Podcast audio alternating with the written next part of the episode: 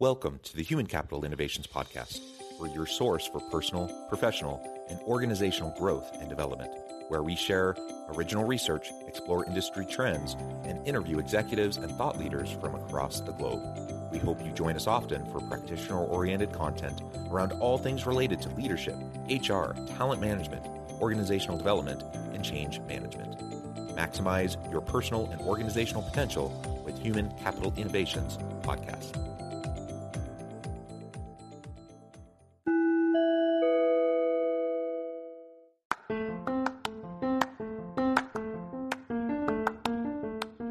You enjoy the Human Capital Innovations podcast, enjoy ad free listening by going to the Patreon page. And please consider contributing even at the producer or sponsorship level. And please leave a review. Thank you for your support.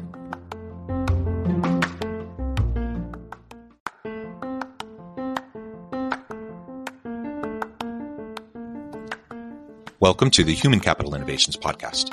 In this HCI podcast episode, I talk with Maria Trapenasso, about recent NFP data about how employers are offering more flexible benefits, but also carefully eyeing cost containment.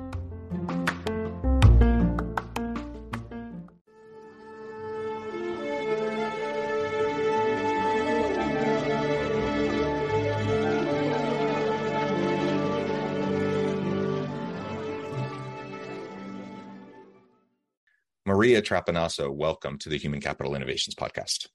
Hi, how are you, John? It is a pleasure to be with you. You're joining us from New York. I'm south of Salt Lake City in Utah. And today we're going to be talking about recent analysis from NFP, uh, the NFP data around how employers are offering more flexible benefits. And of course, also eyeing cost containment, but we're going to focus primarily on the, the benefit side and how to leverage creative benefits for employees as a tool to attract and retain great talent. As we get started, I wanted to share Maria's bio with everybody. Maria Trapenasso is the VP national practice leader of HR solutions for NFP. Maria leads the HR consulting practice and offers NFP's clients strategic guidance on HR related functions such as organizational harmonization, leave management, and employment practices. Her expertise is in the areas of HR audits and compliance and assists clients in identifying and creating strategic HR policies and procedures. She has extensive expertise in assisting startups creating a solid HR infrastructure to accommodate rapid growth and expansion.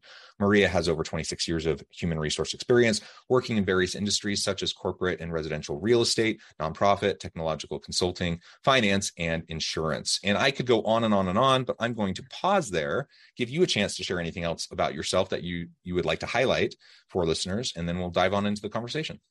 Sure. Um, I would like to to just let everybody know who NFP is. We are a leading national broker, uh, insurance broker that specializes in corporate benefits, uh, property and casualty, wealth um, management, and retirement services. And I've been with NFP for almost 10 years now.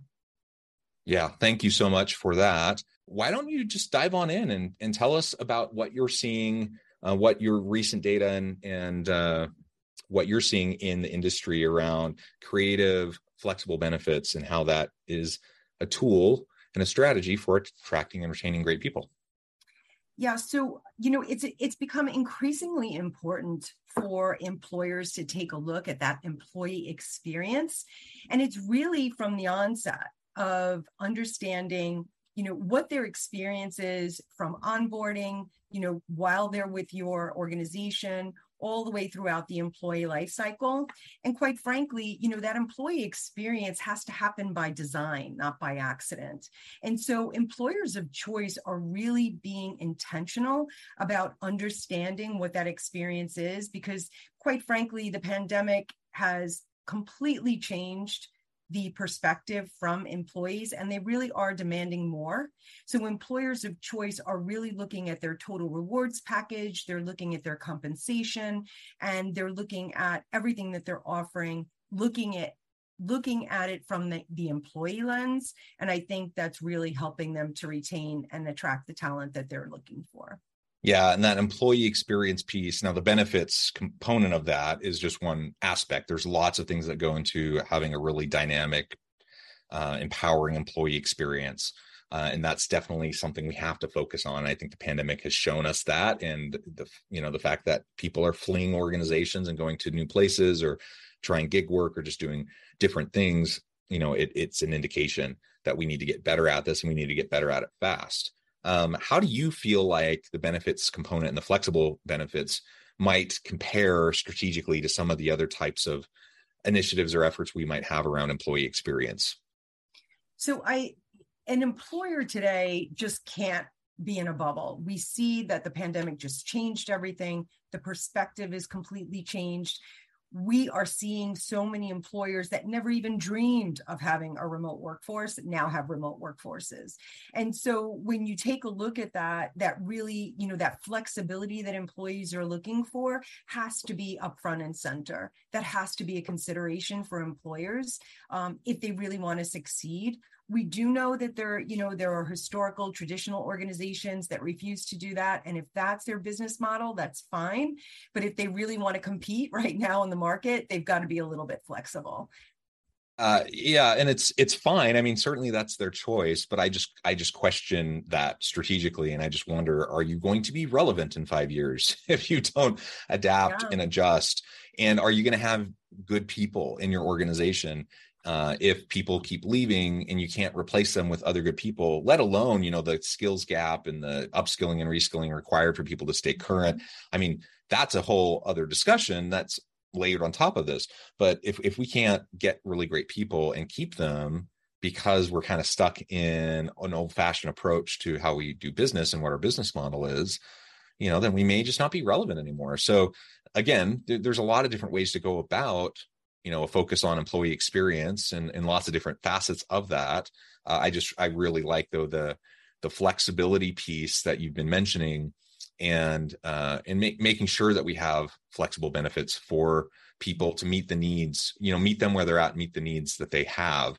Uh, one of the things that i've also been frustrated with in places where i've worked myself in the past benefits that just don't seem to align with my needs um, mm-hmm. or the organization will, will kind of pat themselves on the back because they'll have some new kind of perk or some new benefit that they're providing but nobody actually cares like no it's not something people are going to utilize it's really something that the organization someone decided hey this would be cool to do um, and it's it's just not leveraged so it's a waste of time and money and it it's mm-hmm. it doesn't have any sort of motivational factor uh, you know on most people um, so those types of things, you know, we just have to be much more thoughtful about the types of benefits we offer, and that's why benefits are or flexible benefits are great because every person's different. You know, if if you have a team of people, chances are that no two people are going to need the exact same thing, and so having the opportunity for them to get what they need when they need it is is going to be a huge plus for your organization.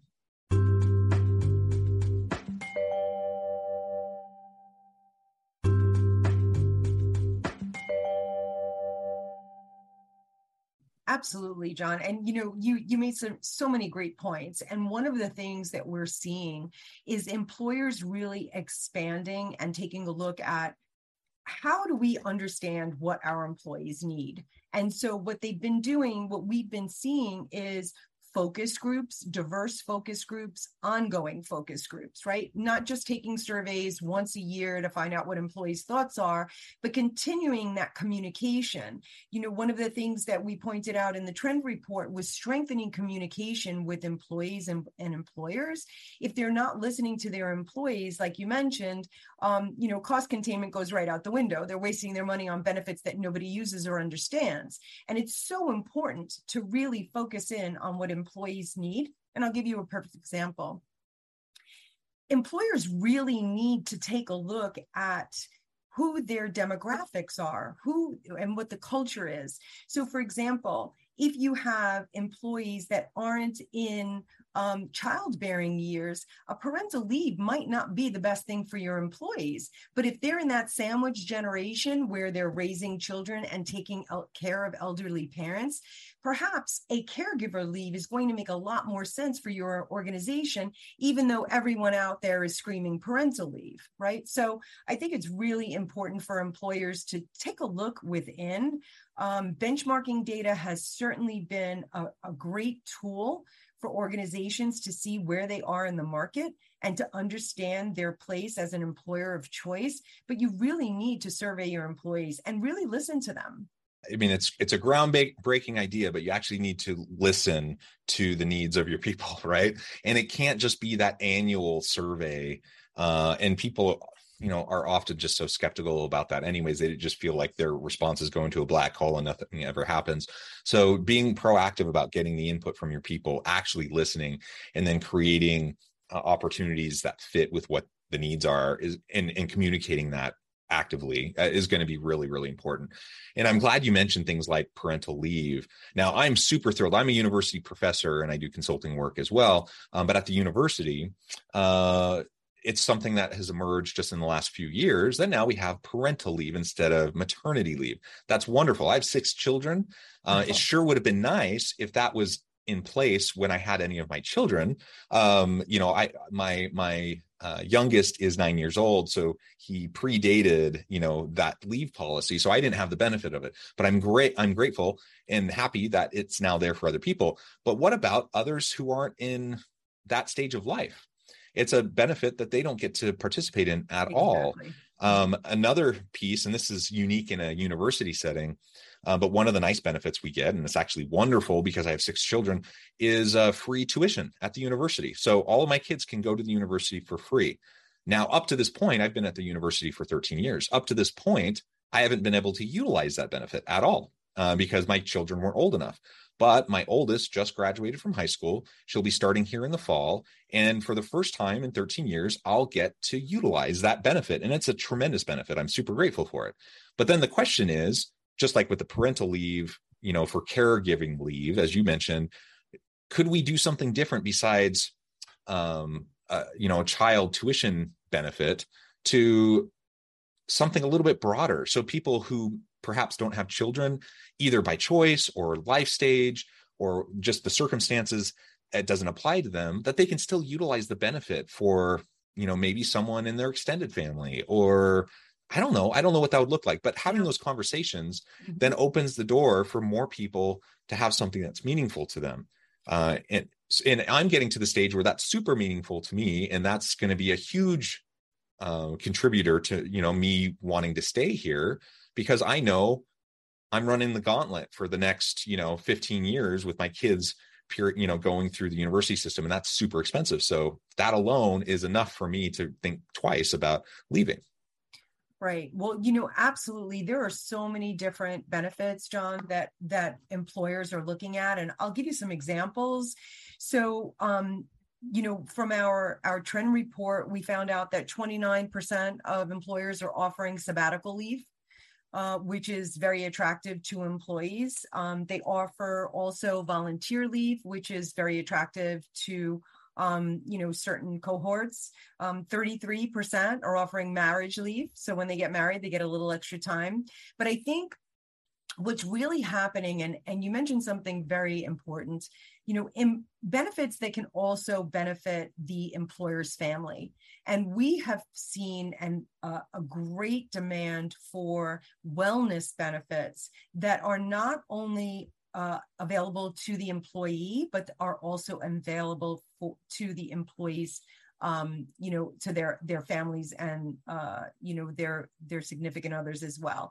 And those types of benefits are coaching, um, you know, wellness benefits that can really help them through difficult times of, you know, you know depression or things that they're going through just really complicated issues. I mean certainly you know we've learned that there unfortunately with the remote workforce and and with everything that's coming and with all the flexibility it also created some other issues. And those issues are there are no clear lines between work and and home right? There, there are employees that don't have an internal office and they're working at their kitchen table or they're working in the living room. So where does that switch get turned off from remote working to you know okay now i'm i'm making dinner for the family so there are a lot of things and i, I think employers are also embracing um, some training um, to help employees with that as well so all of these things are really beneficial for the family also. And of course, we mentioned that caregiver leave.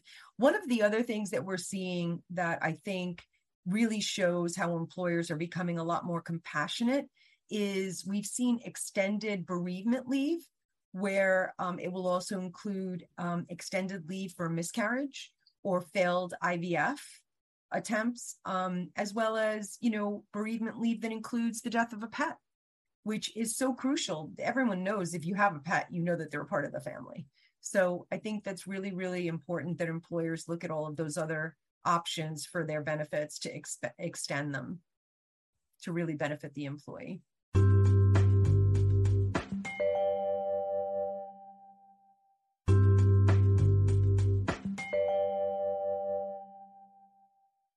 You know, as I think about the the the family component, as you mentioned, again, that that's something that's going to resonate with a lot of people, um, but differently for different people.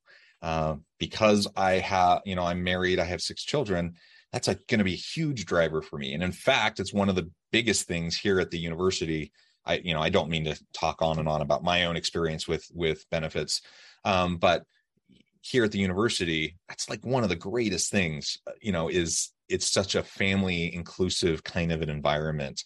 So there are constant, you know, we live a mile north of campus. There's constant events, constant activities sporting events, cultural events, all that kind of stuff, many of which we get to go to for completely for free or for a heavily discounted rate, in addition to my kids being able to go here for free, all those sorts of things. I mean, that's for me, my family's number one, and that is a huge benefit. Of course, other people may not be married, they may not have children or have a partner, um, and they may be in a different life stage. And so, what what matters for me isn't going to matter necessarily for other people to the same extent. It's not going to be the same salient motivator. Uh, and so that's why we need a range of benefits. We need a variety that will tap into the needs uh, and the places that different people are at a given point in their career. I think that you know that that goes back to the importance of having those focus groups, those diverse focus groups that are really going to help the employer understand what employee needs are and focus their dollars on what really matters. Yes, absolutely. So, what are some of the other uh, trends and things that you're seeing uh, from your analysis in this report uh, about not only you know where we're at today, but you know maybe think forward five years. Where do we see things going over the next half decade or so. Yeah so it's it's really important that employers continue you know to um to really look at the data. Uh, organizations are really starting to lean on hr for strategic data to drive operations. And i think that that's really really crucial. Um, a number of the things that we took away from the trend report also um, one of the things that i really um, that really stood out for me was organizations are partnering with strategic um, consultants that can take a holistic view of and assess what they're offering and what they need to provide for the future. I think that this is really crucial because as we know, HR practitioners at, at most organizations are stretched beyond limit. Um, I think what what is really exciting is that in HR, the I think it's finally we're finally at a point where senior leadership is really looking to HR for the answers. And so to be able to to you know have that strategic partnership really help organizations uh, analyze and understand what their data means and how that will drive operations and really drive success within the organization is crucial so data is is really going to be something that HR leaders will lean on in the future. It's definitely something that is is uh, much needed, and I think I think also training is something that is the definition of training is, is expanding. You know you mentioned um, you know uh, upskilling and you know obviously succession planning and employers really needing to be ready. I think in our labor market it is crucial to identify those key positions that are so hard to fill and really search your talent from within and create a training program that is going to bring them to the point where they are ready to step into those roles and succeed in those roles.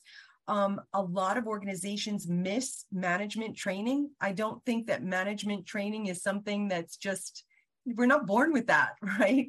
Um, I think that employees step into a leadership role and they need leadership training, particularly now with the remote workforces. Um, you know, they come with a lot of um, different circumstances right? Employers need, especially managers, need to be a little bit more sympathetic.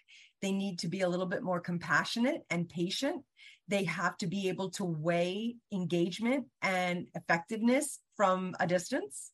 The employees aren't under their nose anymore, and they need to be able to weigh that from a distance. And I think, again, you know, going back to that line that gets drawn between, you know, remote working and and what is effective during a remote work day and how to turn that switch off and ensure that employees aren't getting burnt out. You know, I just read a SAGE report that said 69% of employees were burnt out working remotely during the pandemic. Employers need to be intentional on preventing that. And how are they doing that if it, if their managers are putting down a hard, you know, fast line and saying you've got to get this done by X deadline? I think a lot more employers are saying, you know what, we're going to be flexible. If you have to drop the kids off at nine and you're going to start to work by 10, you know, and then you're going to stop working at five, make the kids some dinner, and then start working at eight again, that's fine with us as long as the job gets done. Yeah. And that's one of the greatest benefits about flexible remote types of work arrangements and flexible scheduling arrangements and, and all of that this has all been just fascinating, Maria. We could go on and on, but I think we're going to have to leave it there for today because I know you have a plane to catch. So I'm going to uh, let you go here in just a moment. Before we wrap up, I wanted to give you a chance to share with listeners how they can connect with you, find out more about your work, and then give us a final word on the topic for today. Sure. Um, they can obviously go to the NFP worksite. Uh, you can find us under HR Solutions right now. Um, and I think I just want to say one final word about uh, leave management because that's not a topic we were able to cover. But I think um, a lot of organizations are really looking to um, leave management systems as well as you know vendors and consultants because obviously you know leave management it has become very very complex again remote workforce multiple states and really having the capacity to navigate all of that. So um, that's one of the things that we've really been helping a number of clients navigate through um, from compliant policies to the holistic approach of really understanding how all of those policies and state regulations work together. Um, so it's something that we've really been working with a lot with our clients and and um, I think it's really really important to take a look at. Yeah, excellent. Maria, it's been a pleasure. I encourage listeners to reach out, get connected, check out the report, check out NFP. And as always, I hope everyone can stay healthy and safe, that you can find meaning and purpose at work each and every day. And I hope you all have a great week. Do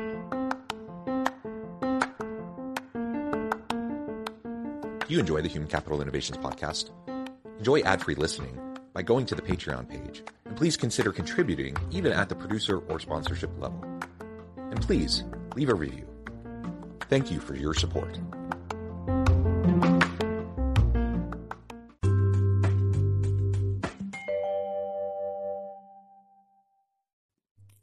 Thanks again for joining us for this episode of the Human Capital Innovations Podcast. I hope you stay healthy and safe and that you have a great week.